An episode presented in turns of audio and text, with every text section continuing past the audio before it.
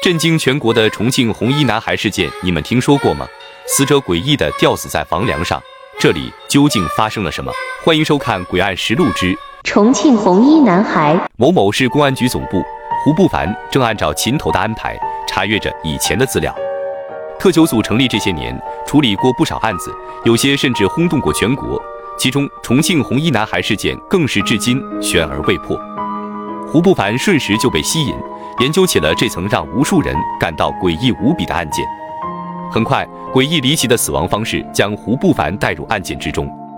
案件死者名叫匡志军，是一个十三岁的小男孩，他的家住在重庆市巴南区东泉镇双星村。时间回到二零零九年十一月五日的中午，匡纪律夫妇回到老家给儿子匡志军送生活费。可当两人到家时，却看到自家院门紧锁。按说平时性格内向的儿子肯定是在家的，这让夫妻二人顿感奇怪。于是匡纪律就绕到自家后门，发现后门是虚掩的。夫妻二人就推开虚掩的后门进入屋内。两人放下给儿子买的生活用品，但始终也没看见儿子的身影，也没人搭话。感觉不对劲的匡纪律便推开了里屋的房门。没想到，却看到了他们这辈子都无法忘怀的恐怖一幕。就见自己的儿子匡志军诡异地吊死在房梁上，手上和身上都被捆绑着绳子，因捆绑得太紧，有些已经深陷肉里。身上穿着一件女孩的大红色连衣裙，脚上还吊着个好几斤重的大秤砣。这悲惨的一幕，刹那间让匡纪律的脑子一片空白，而孩子的妈妈更是直接晕了过去。悲惨的哭声传遍了整个村子，闻讯赶来的村民连忙报了警。当地派出所接报，第一时间赶到了现场，对现场进行了仔细勘查。当民警对匡纪律夫妇做笔录时，孩子妈妈的一段话让办案民警震惊不已。孩子妈妈说：“本来今天还不到给孩子送生活费的时间，让他提前回来的原因是来自于昨晚一个可怕的噩梦。昨晚他梦到一个浑身漆黑的人。”徘徊在自家门口很久没有离开，黑影临走时竟回过头对着他笑，那笑容十分诡异，并把他惊醒了，这才催促匡纪律提前回来。没想到真的出事了。听完这番话，录口供的民警也是惊得张大了嘴巴。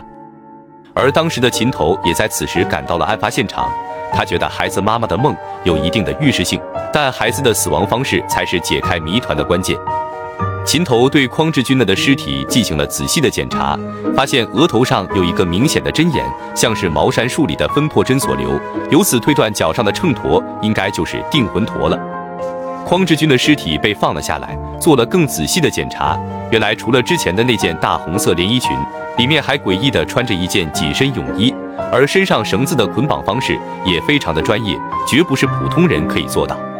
这一切告诉秦头，这绝对不是巧合，凶手做的每一样一定都有他的目的，这背后一定有不为人知的秘密。当胡不凡即将抓到迷雾中那一丝线索时，身后有只手突然按住了他的肩膀，这一下把胡不凡吓得不轻。他转头一看，原来是特九组的组长，自己的师傅秦头。秦头瞅了一眼胡不凡手中的资料，发现是红衣男孩事件，便让胡不凡说说自己的看法。胡不凡说道：“这应该和茅山的养鬼术有关。男孩死时正巧是十三岁又十三天，是纯阴的时间点。且男孩的八字看来是纯阳体质。